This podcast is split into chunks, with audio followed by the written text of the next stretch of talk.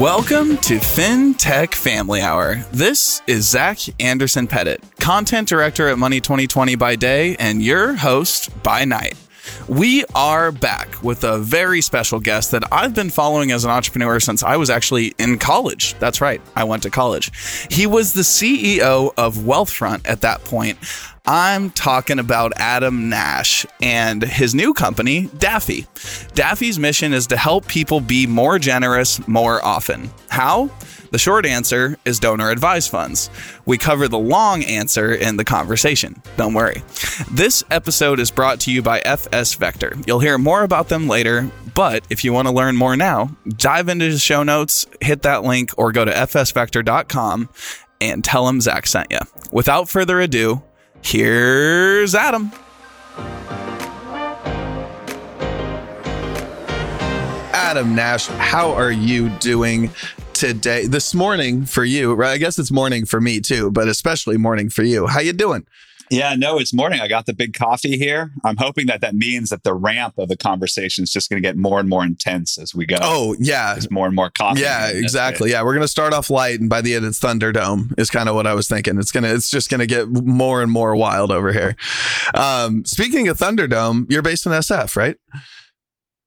Uh, south. I, I, live near Stanford. Uh, Daffy is headquartered in uh, Los Altos. Cool, cool, cool, cool. So t- take me back a little bit to your childhood. So you've had a very uh, entrepreneurial background. We were the. I remember I first started following the man legend Twitter uh, being, honestly, that I knew you as when I first figured out who you were. Like you were just, I was in Kansas City, you were in Silicon Valley. I always like wanted to make it there. Um, and I was at a company called Bloom back in the day when you were doing mm-hmm. wealth. Oh, yeah. yeah. When yeah. you were like right when you were coming into Wealthfront is I think right when I was leaving Bloom. Um, so that's how I kind of discovered you. But obviously, serial entrepreneur, done around a lot, of, a, a lot around that area. But take me back to your youth. Have you always kind of had that entrepreneur? Entrepreneurial youth? Like how did how did it always start? Oh, there are, you know, as usual, like you, you go back. Um, what was that Steve Jobs speech about? Um, it all makes sense in retrospect.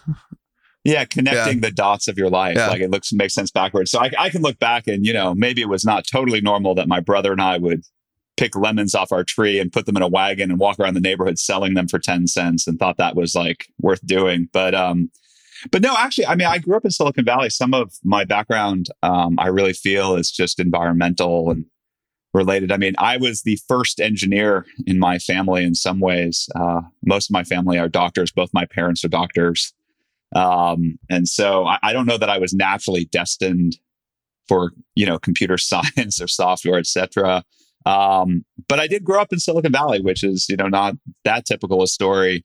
Um, and then, of course, after high school, I ended up going uh, to Stanford and majoring in computer science. And obviously, computer science is a big deal there. And so I, I feel very lucky. I've met some wonderful people along the way, people who've given me guidance and, and pulled me along. But um, you could probably describe my background as starting very much focused on science and engineering. I, my first internship was actually at NASA. Um, oh, what'd you uh, do doing, there? Oh, this is a little embarrassing. Um, Great. Let's, let's clear, lean I was in. an intern. So what I did there very much was take advantage of the fact that they were willing to take on a 15 year old um, once a week. Um, and I got out of going to school every Monday. I literally had no classes on Monday. I would go down to NASA Ames Research. Um, but actually, it sounds fantastic. So I'll tell you what I did. Technically, what I did was I did computational fluid dynamics. I was writing code um, to try and test out different theories about how they were going to move away from these giant wind tunnels. I don't know if you've been to the Bay Area, but if you go to Moffett Field, they have these giant wind tunnels. And for a, a large part of post World War II, the way you tested new aircraft and, and, and things were in these giant wind tunnels that blew smoke by them. But by the 80s, they had realized that computers were coming and they're just starting with parallel processing and they had Cray supercomputers and they wanted to move testing to computers. And there were some people who believed that that wasn't possible. Um, and so I ended up r- learning how to write Fortran, of all things, um, and writing code to kind of do fluid dynamic simulations um, and then compare them to what happened in the wind tunnels to see where the errors were. Um, I don't know that I really moved to the bar of, of where NASA was, but um, it was an amazing experience to drive down there um, every Monday. Actually, my mom drove me because wasn't. I was gonna say, enough. yeah. Can we come back to the part where you were 15 at this point? I mean, what you were? oh well, um, Yeah, you know, so like a lot of people, I was I was born younger than I am now. Um, no, but no, I mean, in terms um, of what you just said that you were doing at 15, most people don't have their first job until they're 16. Like, you know. Yeah, I was um I was young in school, so I I, I started early. I, I skipped a grade, so you know I was um I was actually 16 when I went to Stanford. Um, not because I missed years of high school or junior high or anything like that, but because I just had started high school young. So um, so yeah, so senior year was very exciting. I actually got my license. It was great, but I got very used to people driving me around in the interim. Uh, but yeah, it was just, it was very interesting. I mean, I remember like the, the, one of the moments I remember, this will sound so funny, but it dates me is I remember every day my mom would drop me off on this Monday for this internship. And there was always these sleepy security guards. Like NASA wasn't, believe it or not, the NASA Ames Research Center in Moffett Field wasn't that secure a place. It was right next to the Air Force Base. Moffett Field was very secure, and there was still an Air Force Base there at the time. Um, but I remember one day we show up, and the security guards are not there. There's about eight guys in what looked like urban camo with weapons. And they were at the gate. And I'm like, what is going on? I was like, I have no idea what's going on. And it turned out they had started bombing for the Gulf War. This is like 91. Oh, wow. January 91.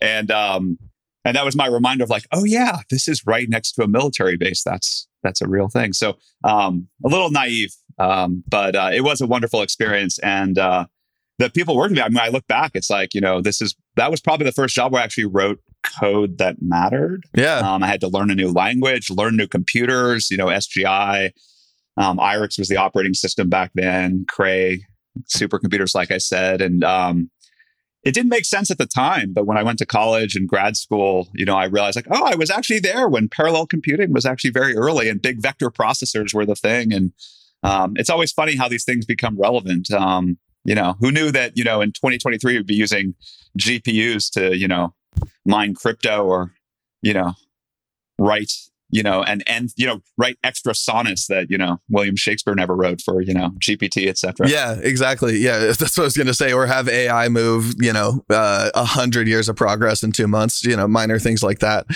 Um, it, it's interesting thinking about what hyper impressive brains are capable of in different geographies and different ecosystems, right?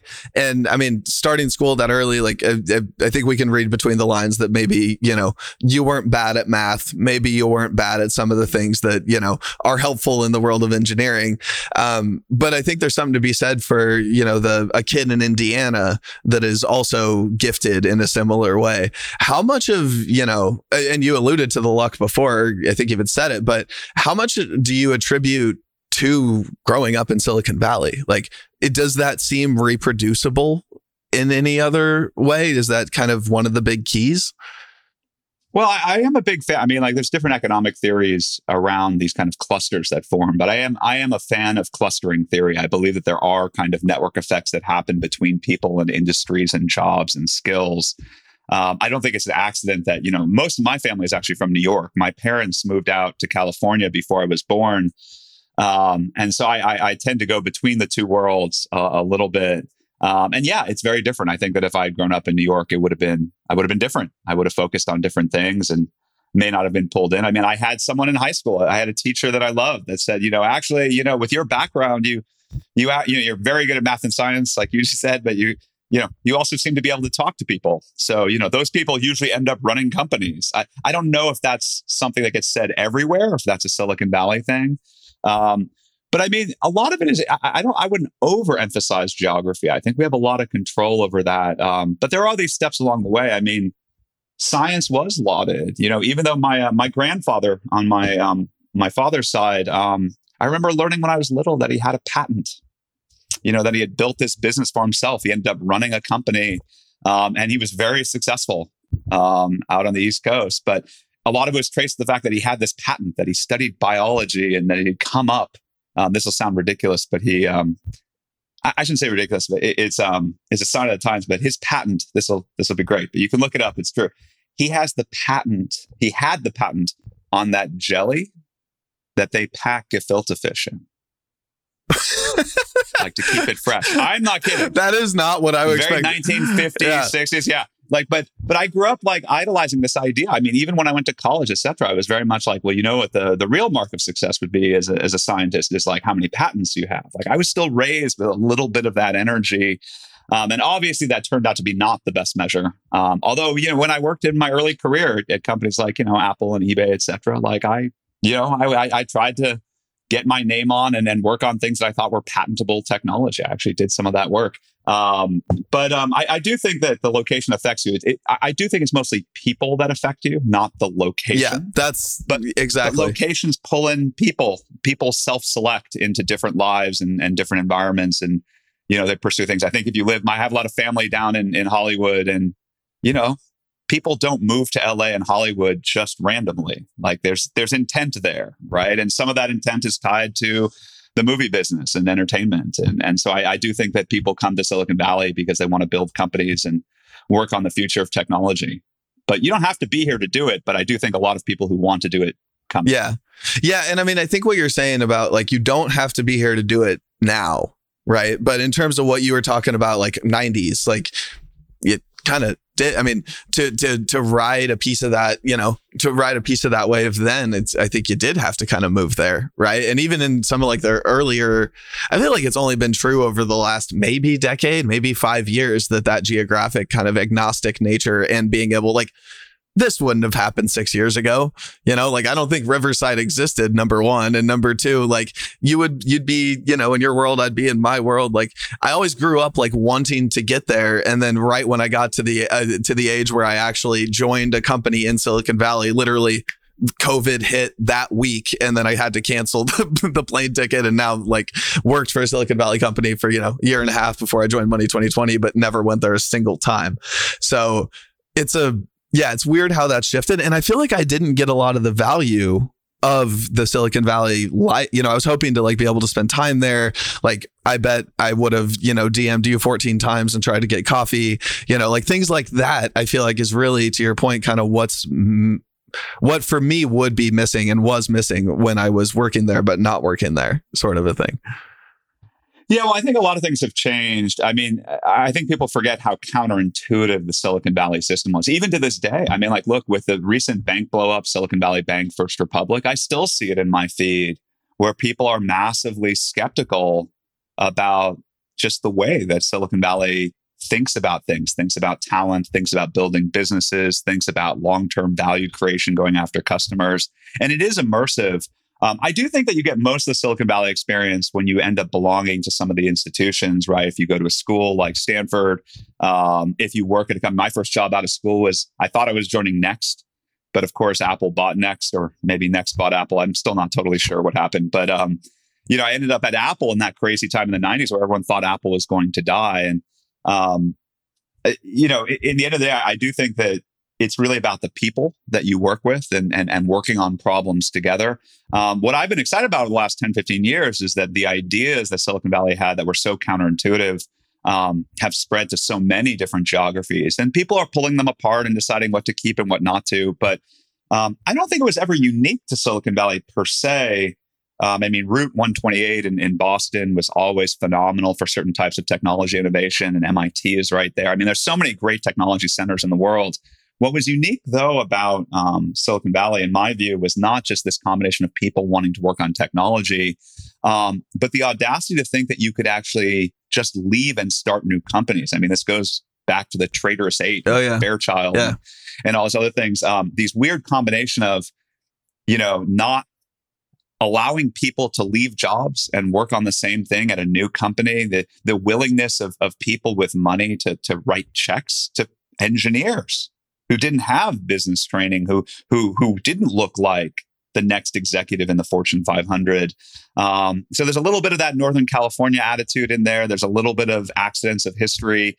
Um, I think there's a little bit of just being 3,000 miles away from the power centers of the country. But there's um, there's a lot that makes Silicon Valley Silicon Valley. But you're right. I, I, I had you know I spent my whole life. I mean, it's almost embarrassing in Silicon Valley to have been born here because Silicon Valley is built by people who come here um, whether they're from inside the US or from other countries. And so, but I've played, you know, tour guide and guest, you know, and host many, many times. And uh, I will say that unfortunately, I, I think that people come into it, there aren't great guidelines of how to do it. And if you don't meet people who kind of take you in, um, it's very easy to come out and live in San Francisco for a few years and just never quite click into the community or say, I don't see this energy that I, would heard about. Um, and so, you know, no system is perfect as it turns out, but I, I do think a lot of people try to improve. Yeah, it. that's true of New York. That's true. I mean, I, I feel like this, if you don't have a, hus- a hustle to you if you're not like you know kind of running after it the correct way that's true in any city and man i walk too slow for new york let me tell you they do not like you walk too slow for new york fascinating uh, that's interesting I mean, come on people in new york are going they they're they're on whatever they're on they are going um, and I'm just a little bit too much like the sun's out. Those are pretty building. I play. I've been there a hundred times. I'm still played tourist every time. I think New York is such an amazing city. That's hilarious. It's it's like my natural speed. I, I, find myself when I go there, I'm like, oh, this is like the speed at which the world should move. And then I come, I live in Kansas City, so then I come back here, I get in my car, and I'm literally just honking at everyone, just honking and screaming, and it's just, it's, I don't think I'd be a good person if I lived there for the long term. Well, this is why I get into trouble. It's a little bit of that family background. It's like when I think of what a city should be and what a city is, I think of New York. So you know, I, I, I'm here in the Valley, and people are like, "Oh, San Francisco, city." I'm like, "That's not a city. That's that's like 800,000. Yeah. That's, that's barely. It's a barely. it's a very nice town. No, I'm just kidding. I'm kidding. Something you said earlier though to the Traitorous 8. I don't want to spend too much time on it because Adam and I have limited time, but listeners, if you don't know what he was referring to, there's an amazing documentary. I think it's still on Netflix. I want to say it's on HBO too. If it's not, it's literally worth spending the money to rent, but it's called Something Ventured. It goes into all of everything that Adam just alluded to that is it's Fairchild, uh, the founding of uh, like VC, all of it. It's so fucking good. I watch it at least once a year. Highly recommend. Go do that. Now, let's take just a moment to talk about our exclusive sponsor and the team that makes this all possible, FS Vector.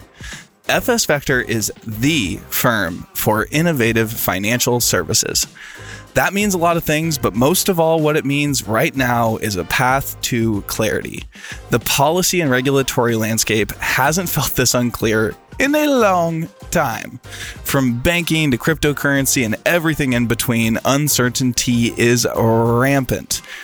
We know there's no crystal ball, but the closest thing we have can be good advisors. Not consultants, as we talked about in the previous episode, but advisors. Navigating uncertainty isn't a job for a noob. That's why FS Vector has experienced advisors from successful founders to ex regulators to experts in really all fields. Reason based, justifiable decision making that you can clearly show your work to regulators and auditors. It's never been so important to show your work. I wouldn't have started recommending FS Vector to founder friends before they were a sponsor if I really didn't trust their expertise. And I do. And that's why they're a sponsor. If I was building something new right now, I'd be working with FS Vector. I recommend all my friends to them. As I said, if you're building something new, evolving something that exists, or not sure about how to handle a unique situation in the world of financial services, FS Vector can help. Go to fsvector.com and tell them Zach sent you. Back to our regular scheduled programming. Um, Adam, so with that limited time that we were kind of alluding to, let's get into Daffy, get into kind of like the fintech world a little bit. Um, so before we get into that, tell us a little bit, just, you know, give the world a quick kind of drive through your background in fintech and in finance. I know obviously the Wealthfront thing is a big piece of that, but have you had any other kind of notable fintech moments or are you doing like investing in that world as well? Like kind of how'd you get yourself up to speed in that world? Yeah, well, I'm I'm a very active angel investor. I think I'm up to 129 companies that I've invested in over the last 12 years or so. And, and a lot of that is in fintech and consumer and, and marketplaces. But the truth is, most of my career wasn't about fintech. I think most of my career could probably be defined as following the wave of technology as it's moved through different industries and problems, because obviously technology gets more and more capable over time. And so there are problems you couldn't go after in the early years that now you can. And that always is always true. Moore's law is just relentless, you know, pushing forward. And so um, you know, I, like I said, my first job was at Apple. I worked at a startup in the late 90s, went public in 99. I know that sounds exciting, but for everyone listening, it, it, turns out every company went public in 99. It was just the thing to do back then. I was going to say the there's a next piece of that story that happens where that doesn't keep going up, right? That doesn't does that go all the oh, way no. up? This is now my fourth. This is now my. I realize my fourth tech downturn. If you include the one that happened while I was in college, right, the early '90s recession, et cetera, where HP was doing layoffs, et cetera. But tech is a boom bust cycle, um, and it's because it's invested against the future. I mean, I've I've I've done enough finance to, to to realize that what happens is you have technology. There's a lot of uncertainty. It could be immensely big. It could. I mean, we really don't appreciate. I think still to this day the limits of what technology can do, both economically and, and for society. And so, depending on your view of it, you could you could justify funding immense amounts of money, um, and then inevitably things are harder than you expect, and so it crashes. That hype cycle happens, et cetera. And so it happens repeatedly over and over again. Um, although sometimes, let's be clear, it's not tech's fault. But I think I think the bubble bursting was close to tech's fault. Um, but no, my career was like um, I, I went to business school um, after the went public. Um, that was very good for me to learn more of the fundamentals of, of how traditionally to think about business and finance. Um, I spent a couple years in venture capital. I ended up at eBay in the early years, um, building a lot of cool features and businesses. That was my first web company. Joined LinkedIn, ran product through the IPO. Um, and then I ended up at Greylock, and this is about 12 years ago. A great firm. Uh, Reid Hoffman had gone over, and he he brought me over. And uh, I, you know, it was very funny, but like in venture, you kind of have to look where everyone else is not looking to some extent, in, in my view, if you, if you want to find differentiated returns. And so for me, it was always like, what are new areas that technology is moving into? And I'd always been into personal finance. I mean, my senior project in college was a better Quicken, right? Like it just, I'd always, I'd always been into it. Um, and I had these different interests, but you couldn't pursue them. But I started seeing these new crop of founders and companies that were just really interesting because they had different business models and ideas of how to build these businesses, right? So Mint had happened, but had sold for, you know, 170 million and something. It was okay, but in the venture world, that's not a great outcome. Um, but like I met all these founders, and I mean, they really influenced me, right? This, is when I met, you know, Brian Armstrong, who was raising the seed of Coinbase. I met, you know, Ken at Credit Karma. Um, I met um, Bo at, at, Future Advisor, and I met Andy Rachleff at, at Wealthfront. Um, and I started forming this opinion that fintech was really going to happen. And fintech wasn't a word back then, but this idea that the market was ready for financial applications again, I was excited about. And I, I told myself a story, which I've written about, about my investment in Figma, um, you know, 10 years ago. But I had this theory with a, a, friend of mine, John Lilly, who was a partner at Greylock. But I had this theory that like what we had seen in the desktop era was going to repeat. That you know the desktop era had gone from productivity applications to desktop publishing and graphic design, and then to personal finance with Quicken, et cetera, and that we were going to see the same thing happen in the cloud with mobile um, and social. And so um, I said, why not jump to the end? Because I'm always impatient. Um, I got very excited about fintech and looked at a lot of different things. And then, of course, in talking to Andy, got very excited about what Wealthfront had stumbled onto and joined. Uh, joined in the end of 2012, um, and so ran that for four years. So my my fintech history goes back to there. Um, but um, I, you know, been on the board of Acorns for over six years. Um, you know, and um, at, in my portfolio, a lot of fintech companies. Of course, um, it's an area that I continue to see a lot of exciting opportunity around. Even though, admittedly, right now everyone has become suddenly negative about fintech, which you know to me is um, a fantastic opportunity. Like you actually need these times. It's almost like a I don't want to call it like a forest fire, but you kind of need to clear out the brush, a lot of the noise, um, so you can focus on what the next decade is going to look like. Well, you alluded to the boom bust cycle, right? I mean, not even alluded. You, you hit the nail on the head with the boom bust cycle. And it turns out sometimes part of a boom bust cycle is the bust, but then most folks that have never seen a boom are convinced the boom will never come back. And I don't know. It's always hilarious to me how overreaction or over like overly reactionary we become in some of these moments. But we're humans, fight, flight, all that. Yeah, you know, it's funny that there are things in life that are very repeatable, but they're hard to plan off because they they do depend on all these independent actions, these things that you can't totally predict. I mean, there are things that really are cyclical. Like it's pretty easy to to know that the sun's going to rise in the morning and how the earth moves and that sort of thing. But um, you know, when it comes to humans and how they come together, I mean, this this story of how to humans come together and innovate and create things that are economically valuable and actually move society forward.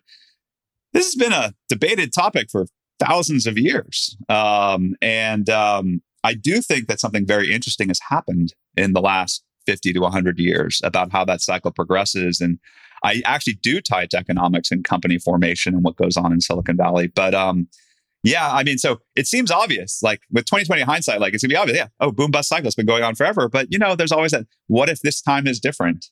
Unfortunately, for some people, what if this time is different is sometimes a negative story. For me, it's always a positive story, but for some people, it's uh, yeah. negative. It depends on how you look at it for sure. And I will admit to the unforeseen global pandemic that might have been a little bit out of the ordinary. We were we were due for one, but we also weren't necessarily uh, ready or expecting it because you know, yeah, all that. So from pandemic, let's jump to donor advised funds. So what is what is a donor advised fund, Adam? Oh, a donor advice fund is, is a, an account basically that's been around for decades. Um, most people have never heard of it. Um, wealthy people who have advisors and accountants have probably heard of it, but most people haven't. Um, but it's a, just a tax advantaged account for charity. Um, just like you have a 401k for retirement, you have a 529 plan for college savings. It turns out there is such a thing for charity the donor advised fund. And basically, you can put assets in there, you can put cash in there, you can put stock, you can you can put crypto even these days. Um, and you get the tax deduction for for putting money aside for charity. Um, but that money is invested, and then anytime you want to give to an operating charity, you just make a recommendation to do so. So it really is not that different from other tax advantaged accounts, except for the fact that it's not well advertised and marketed. That mostly donor advised funds have been the the the province of of the wealthy um, who put millions or even billions of dollars into these funds. Um, but the idea behind Daffy was saying, listen, most people were raised to believe that giving to charity regularly is is part of a good life. I mean, if you look at the data in the U.S. 60 to 70 million households give to charity every year, roughly. I mean, it's a huge number. And yet you look at the number of people who have donor advised funds and it's incredibly small, right? It's not even 10% of that number. It's not even 5% of that number. You're lucky if it's 1 or 2%. And so to me, um, I had this list, like all founders, I had this list of um, ideas for companies, EIR, you know, that sort of thing. And um, I think there were 82 items on that list, by the way. And they were not all good. They were not all good. But um, I had this list of great financial products that hadn't been reinvented yet. And uh, the donor advised fund was on there because I honestly think it's an incredible financial product. And I don't say that lightly because most financial products are not incredible, um, are not great for people. But the donor advised fund really solves this problem, which is that when you have money to give, and when you are inspired to give, when you actually have found an organization to give to, very often those two times don't align. And the donor advised fund is just like any other financial goal. If you want to be the type of person that puts money aside for charity, having an account to do it, I mean, all of the behavioral finance research says that's better. And so Daffy was basically a very simple idea, which said, hey, we've had so much success building apps um, for spending and for saving and for investing. Like, why can't we do it for giving? Makes sense. So a couple different because of the fact that to your point, not a you know everybody in the world has heard of one of these i want to clarify a couple things so tax advantaged when you say that and especially when you kind of correlate it to like a 529 plan or something like that that you know people might have as a a employee benefit can a donor advised fund be an employee benefit where you're taking it in pre-tax? Is that what you're saying, or is it tax advantaged in a different way on the back end? What are what does that mean? It's actually both, right? So remember, like we have individual retirement accounts. You know, if, if your employer doesn't offer a plan, but we also have 401ks at work. Um, the donor advised fund really is an individual plan, more like an IRA. Okay, that's so that's um, the most, best analogy. that are opened um, but it is tax advantage. I mean, tax when you put money into it, not only do you get that tax deduction for giving your money to charity, but that money can be invested in portfolios, and those portfolios are not taxed as they grow. Right. So Daffy offers 13 different portfolios ranging from cash, inflation protected bonds. We have ESG, we have Vanguard portfolios. Um, we even have crypto portfolios. But the point is, like, once it's in a donor advised fund, you never taxed on it again. The downside, of course, is you can't take that money back. You told the governments for charity, and they're like, I'm holding you to it. So that's that's a big deal. Um, now, the idea you brought up though of the workplace, it's very funny you brought that up. Um, we haven't talked about this um, yet, but we're getting a lot of requests for that. So we've had some of our early members who were founders, CEOs who love what Daffy does and saying, "How do I give this to my whole company?" And so we actually do have several companies now that are using Daffy, and they've just said, like, "Listen, we want every employee to have an account like this. And by the way, we'll match. I was wondering if that was the punchline. We'll match. Yeah, that you know, like if we'll match. You know, if you want to put aside five hundred dollars or a thousand dollars a year for charity, we'll match it. Right, whatever you put in, we'll match up to five hundred dollars, up to a thousand um, dollars. I think this is actually something to watch. This could be a very big change in the way that workplaces deal with charitable giving, et cetera. Um, I think it makes sense in, in some regards because there's been all this flurry of activity around remote work. People like to give locally. I mean, in the old days, you could just have, you know, a you could do a fundraiser or a benefit or, or have a volunteer activity by headquarters, et cetera. But what do you do when you have employees in 38 states, you know, in a dozen countries? Um, and so this idea of like, no, no, no, this should just be like, you know, companies don't get involved with how you spend your money in retirement. They don't get involved with, you know, et cetera. But but the idea of saying, hey, we want to build a culture that supports the financial health and well-being of our employees and we want them to give to charity if they want to um, i don't know i was shocked when we got these requests last year i mean you have to remember we launched like a year and a half ago so we are very new um, but um, i will tell you you know one of the companies we rolled this out with um, uh, I think 70% of the employees signed up for it. Holy shit. It's amazing. That's yeah, amazing adoption. That's like good 401k numbers. That's what I'm saying. Um, wow. It's um so I think there's something going on, and it might have to do with the pandemic. It might have to do with people's psychology. I do think we've gone through this huge wave in the last decade where people went more and more online. Um, but you know, for every move, there's a counter move for every action. You know, and I, I do think that people are looking for more real world activities and ways to engage with folks. And I think the pandemic, we saw a lot of people engaging with nonprofits and charities locally, whereas before global had been a little bit more of the push. And so um, who knows um, if that's part of the psychology, but it is very clear to me that a lot of people, I don't want to say all people, but a, a huge number of people, I would say millions and millions of people, really do believe that giving to charity, putting money aside for charity, not spending all your money on yourself is actually a big part of a healthy and and and, and ethical life. And um, I don't know. I, I get excited. Um, I'm a product guy, so I get excited when I see people using the product in ways that I didn't expect. And and so um, who knows? Maybe maybe workplace uh, giving is going to be a big story in the next ten years. I mean, it's interesting on a. It's interesting technologically, and it's interesting in terms of like employee benefit expansion, but it's also interesting from a societal level to me uh, kind of thinking about, I mean, you talked about Brian Armstrong earlier, right? And some of the uh, not having politics at work, right? And things along those lines. And to me, this is kind of one of those things where if you can think about the a lot of people I think join companies or in the past have joined companies based on ethical alignment, right? And I think there's something to be said for that outside of politics, outside of, you know, charitable giving or who the company gives to. But it's interesting to think about even, I guess, the way that like a SaaS purchase would have in the in you know 20 years ago mostly happened through a CFO and a CIO and today might happen through a developer that just needs access to Figma or or you know a designer that just needs access to Figma or it's like it's pushing down the decision making to a much more kind of boots on the ground level, I think that's really interesting, right? So instead of the company giving money to charity, we give zero money to charity, but we will match, you know, whatever you're putting into your to your Daffy fund is a really interesting shift in it's almost like I don't know, the word populism is a little scary these days, but it's a little bit of a kind of a populistic shift there.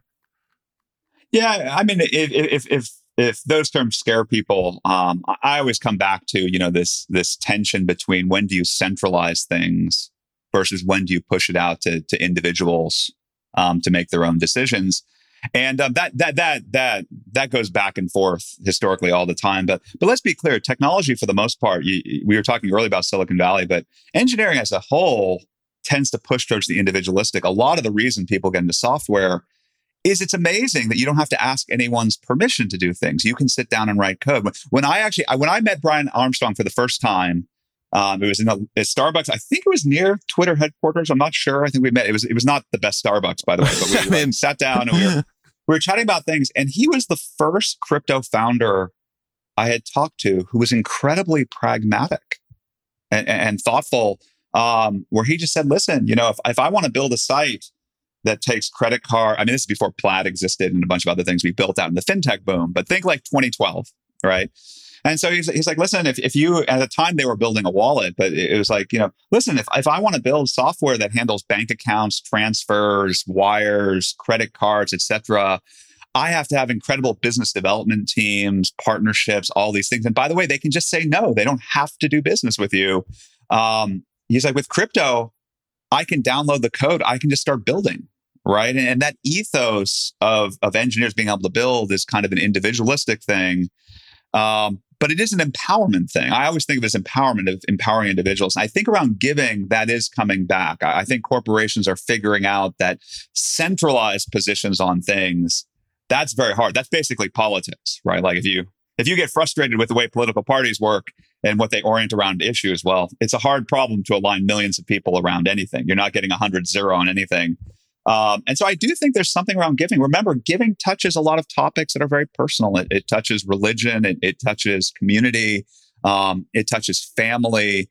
Um, and so actually, it makes sense to me. Um, I mean, we're we're very big on this theme. So last year for us, I was our first full year at Daffy. We were very big on like building out this new modern platform that could enable giving the way that you know spending and saving and investment built out. Um, but you know, now we're very focused on opening that up and enabling folks. So it could be that workplace giving is a piece of that platform. Um, we're excited about that. Um, we have APIs. We launched our first API partner uh, in Q1. Um, I think that at, in the aggregate, I'm not saying that anyone did this on purpose, but in the aggregate, I do think that the new entrants in finance, basically the fintech community, missed giving. Every incumbent has giving built into their platform. Fidelity, Schwab, every big bank, every big brokerage. You want to donate stock, it's a menu item. You want to donate cash, it's there. Um, even the old web companies. I mean, I was at eBay when we did charity auctions and that sort of thing. Um, but it's mostly missing from fintech. And so I'm hoping is that our APIs can be a method for every fintech application to build giving into their into their service for their customers. It it kind of speaks to the market development too, right? I mean, there's a certain amount of like I don't know if it's it's definitely not Maslow's hierarchy. I don't know whose hierarchy it is, but it's there's some sense of a Maslow's hierarchy with building a lot of this, right? Like what building Daffy before Plaid, like in a lot of cases wouldn't make sense, right? Like the the ability for us to build these large financial institutions that actually are thinking about financial inclusion, leveling the playing field, and then we actually finally have a chance to think about giving. It kind of makes sense, right?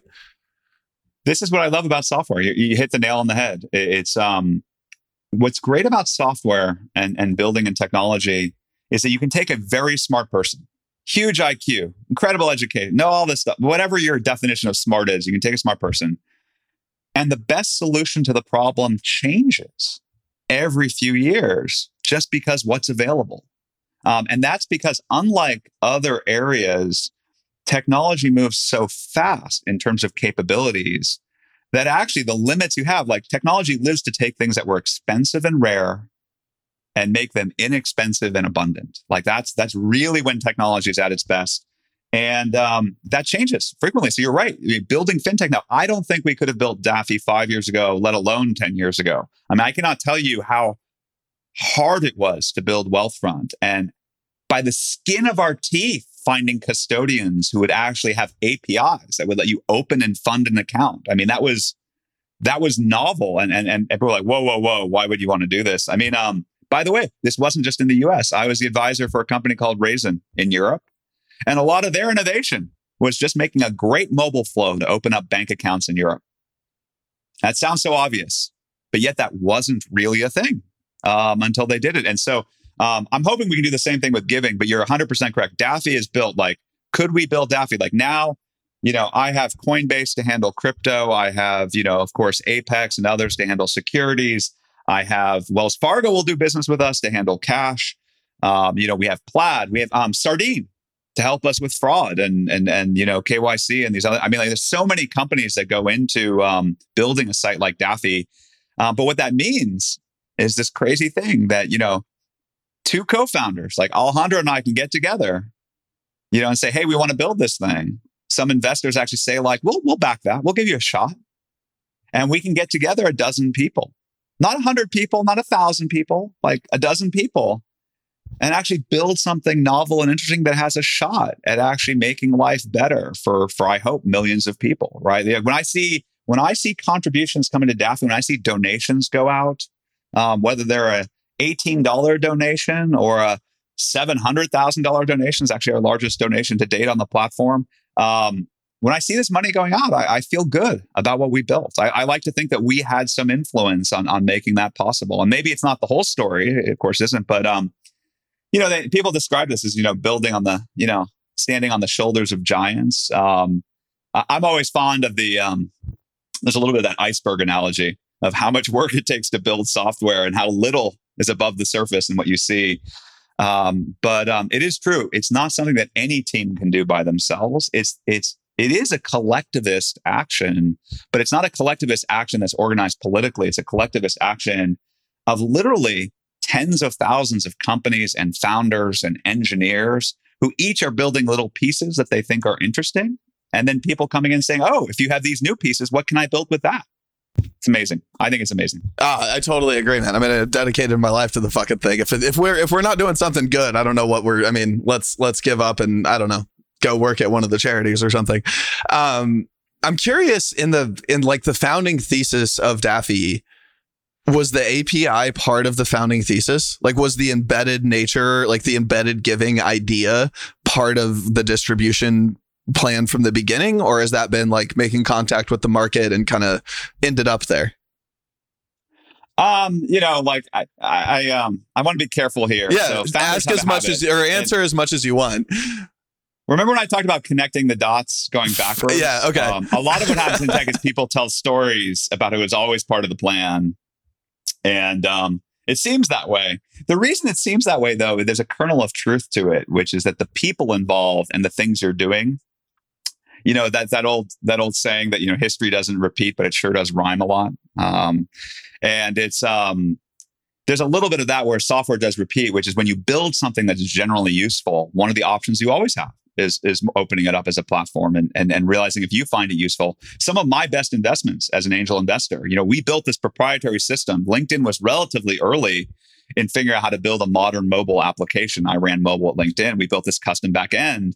So when I met James Tamplin at Firebase, I was like, oh, what you're building is exactly what mobile developers need. We built it at LinkedIn. You're opening up as a platform. I will back this. like, I think this will be big. Um, and of course, it's now become a huge thing inside Google, and and and uh, it got acquired. Um, but uh, I, I, do believe that um, the API for us, um, look, Alejandro and I worked on platform before. We're engineers, developers. We love APIs. Like, so I don't want to say it was part of the plan. It was always sitting there as something we love to do. Um, but really, actually, the, the opportunity came to us. We built something, got the word out there, and, and we started having people saying, Hey, I could build something with this. I could use this. And um, you know, we we basically did make the decision to kind of do it. To me, at startups, the big question is is is more of a question of when, not if. The hard decision for us was very much is now the right time to open this up. Um, and I don't know. The truth is, from a distribution standpoint, I you know it might help with distribution. It might not. I'm, I'm not. It's, it's not really a growth move. Really, um, at least I don't think of it that way.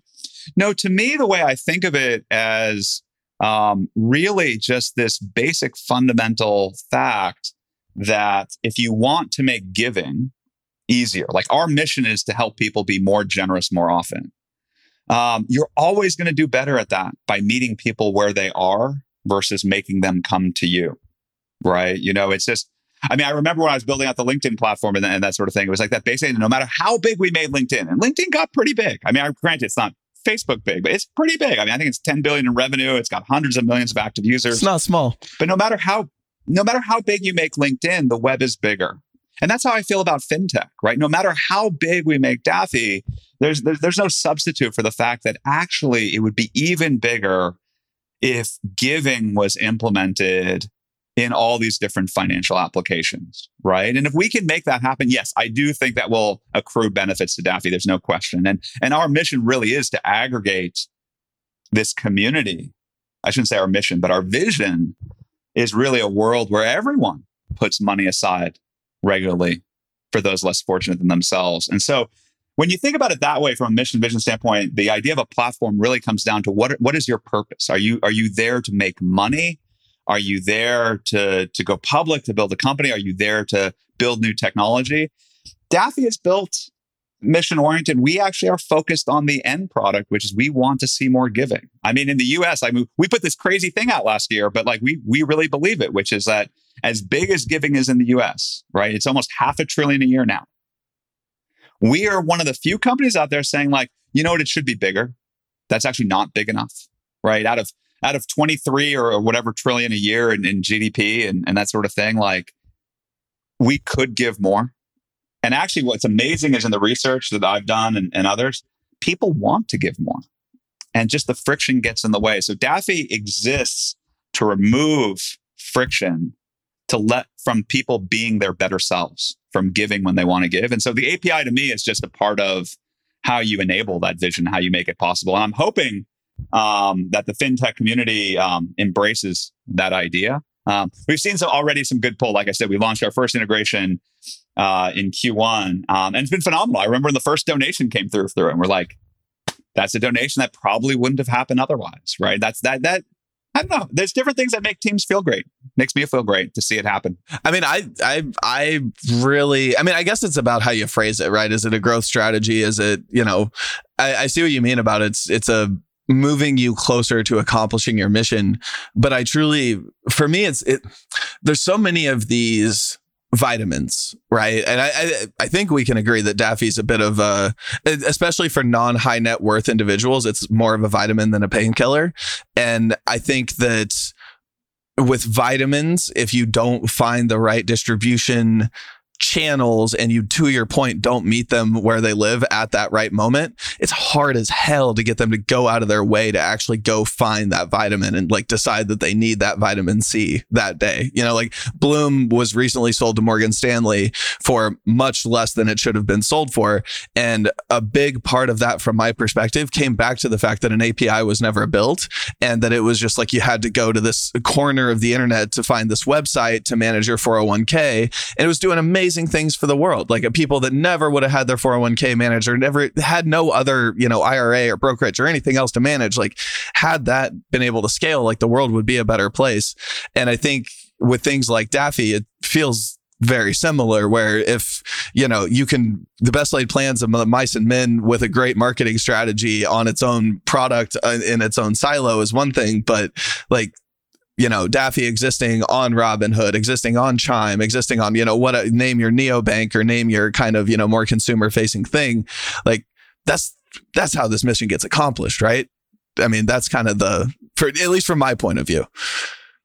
I, I think that's right. Um, the only quibble I would give, um, or, or addition I would make to that is um, so I, I, definitely agree with you. Like that's what I mean about meeting people where they are. I think you have to be honest about numbers, right? And the audience you're going after and where can you reach them. And and like I said, um, the only thing I'll quibble is that the vitamin painkiller thing. Eh, my whole career, more than 20 years, I've heard this analogy, and it's really useful in the enterprise.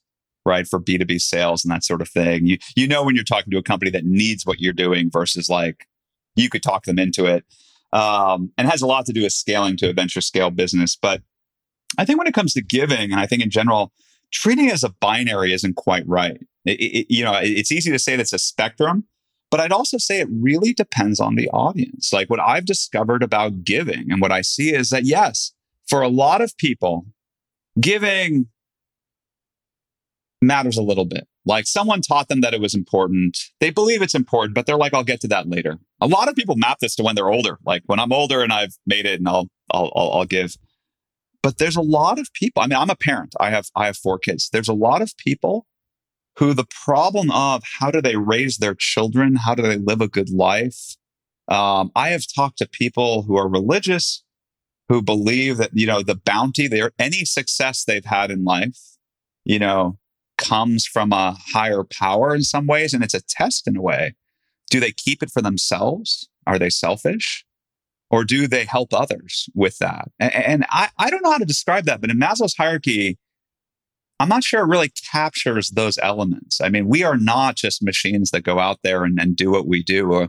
Um, we are social creatures. We have models of ethics and society, et cetera. And so I will tell you the thing that got me started on Daffy, I would not have started Daffy if I thought for everyone that giving was some sort of nice to have. But the numbers betray that idea. Like it, it's not, you can't have 60 to 70 million. You know how hard it is to get 60 to 70 million Americans to do anything?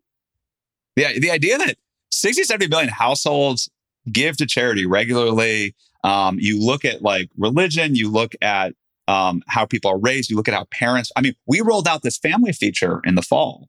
Um, actually, right around Money 2020 last year. Um, we rolled out this family feature um, and we were just blown away at how many parents and grandparents have reached out to us. Um, you know, there are dozens and do- I think there's over a thousand donor advised funds out there in the US right now. But which one has a family plan? Which one lets you teach your kids or grandkids what organizations matter to you or, or teach them about the value of giving? I mean, every tech product has a family plan. Apple, Microsoft. I, I know this as a parent. I, I have too many subscriptions, as it turns out. Um, I have all of them. Right. But um, but you know, no donor advised fund does. And, and yet it's not a hard thing to do anymore.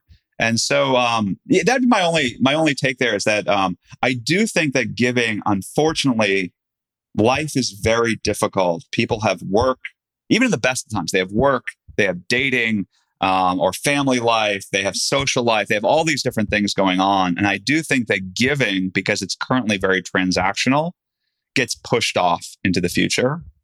But I've talked to these people when, when people find out that an organization they support, that they forgot to give to them last year.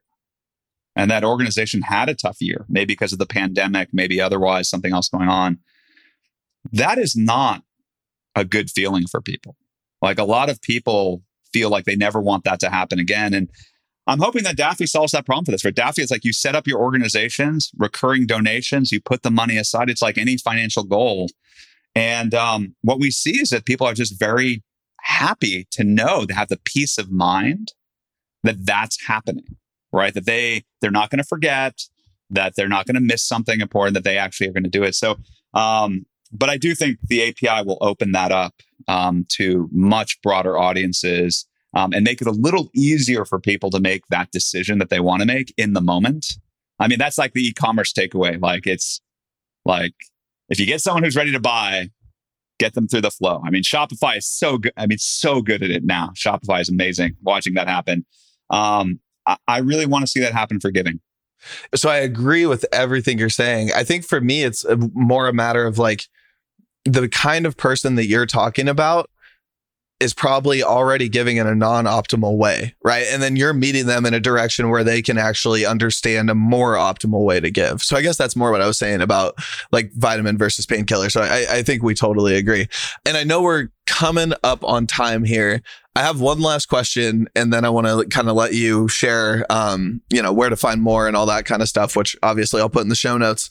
Um, how do you and this is one of the biggest questions i have about this is how do you how do you see this expanding to your earlier point giving into folks that maybe wouldn't have thought about it before right because I, I, I and let me let me share my bias in the question my bias is that donor advised funds i think of to your point as a high net worth tool, right? And I think that fintech's done a great job of taking high net worth tools and bringing them down and giving access to the masses. I guess the question is like partially like how long of a journey do you think it is?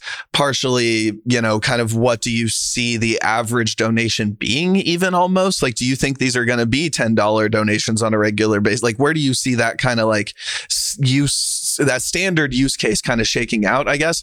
The question was very broad and poorly phrased, but I think you know what I mean in terms of just kind of like how this is going to grow and become kind of more ubiquitous. Yeah, well, this has to do a little bit. I wrote this post a couple years ago about what I thought the next wave of fintech was going to look like, and and not surprisingly, I built a lot of those concepts into Daffy.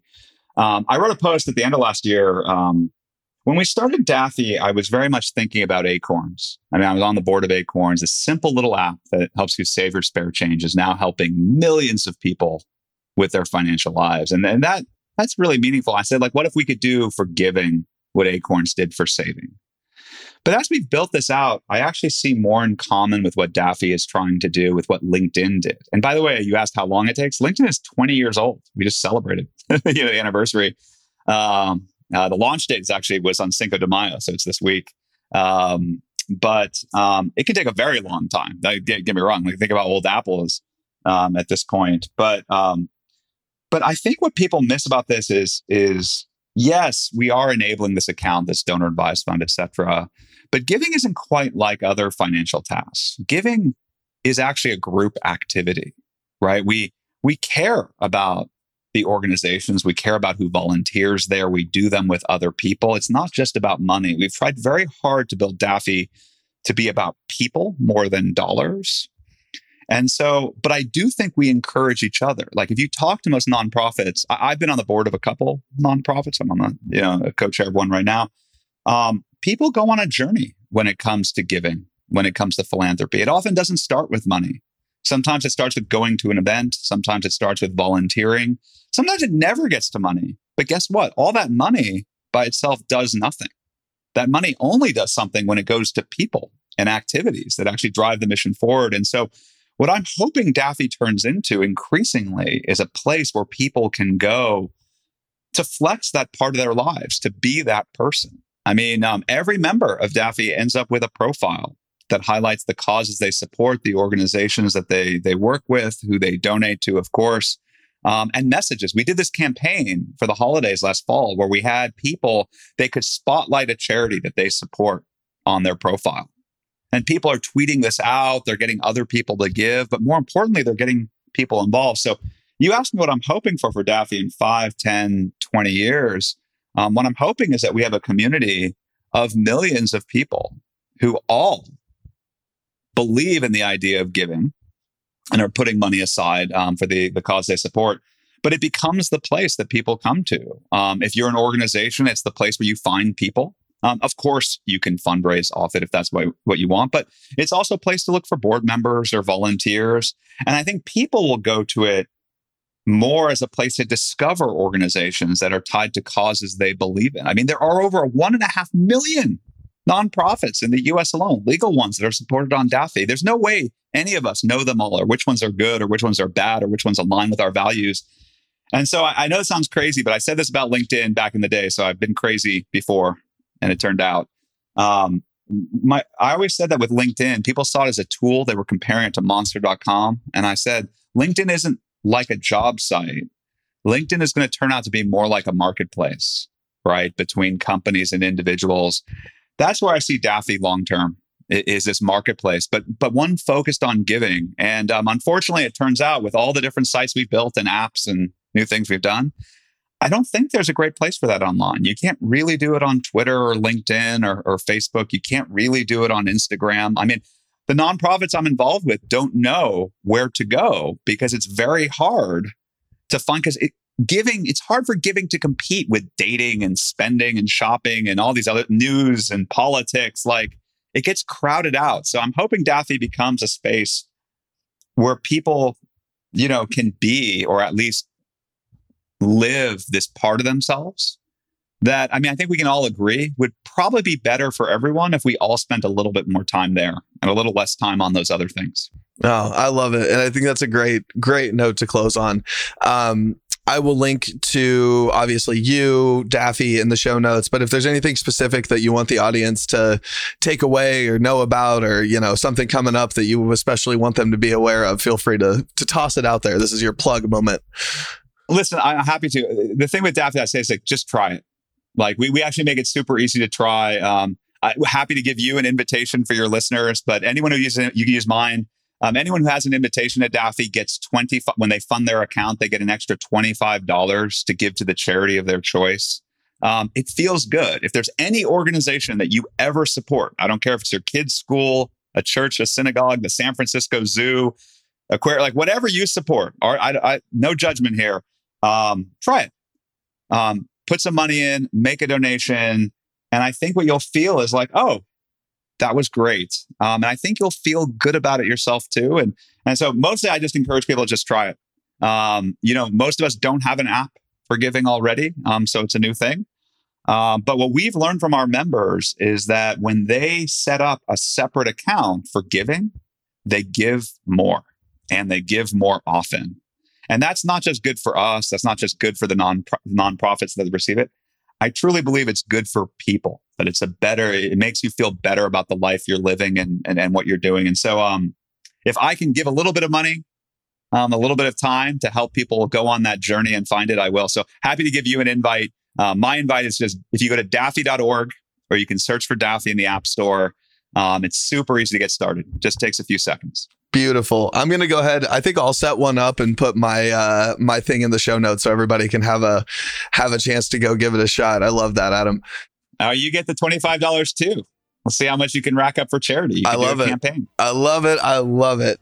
Thank you for the time, Adam. It's been a pleasure, man. I've been following you for a long time. Like I said, it's really good to connect and actually get to spend some time. And we're gonna have to gonna have to make this like a semi regular check in to see how the world of uh, you know generosity and fintech is uh, shaken out. Well, listen, I'm happy to do it. It's been a wonderful conversation. Awesome. Thanks, Adam. Thanks for listening to FinTech Family Hour. I hope you enjoyed that conversation. If you want to learn more about Adam and Daffy, check out the show notes. Otherwise, don't forget to check out our sponsor, FS Vector, at fsvector.com. And the last thing is don't forget to review, rate, subscribe, and all the other engagement opportunities that you have with FinTech Family Hour. Shout it from the rooftop, send up a smoke signal, pump those numbers, folks. That's all I ask. But until next time, stay healthy, keep your head high. I love you all.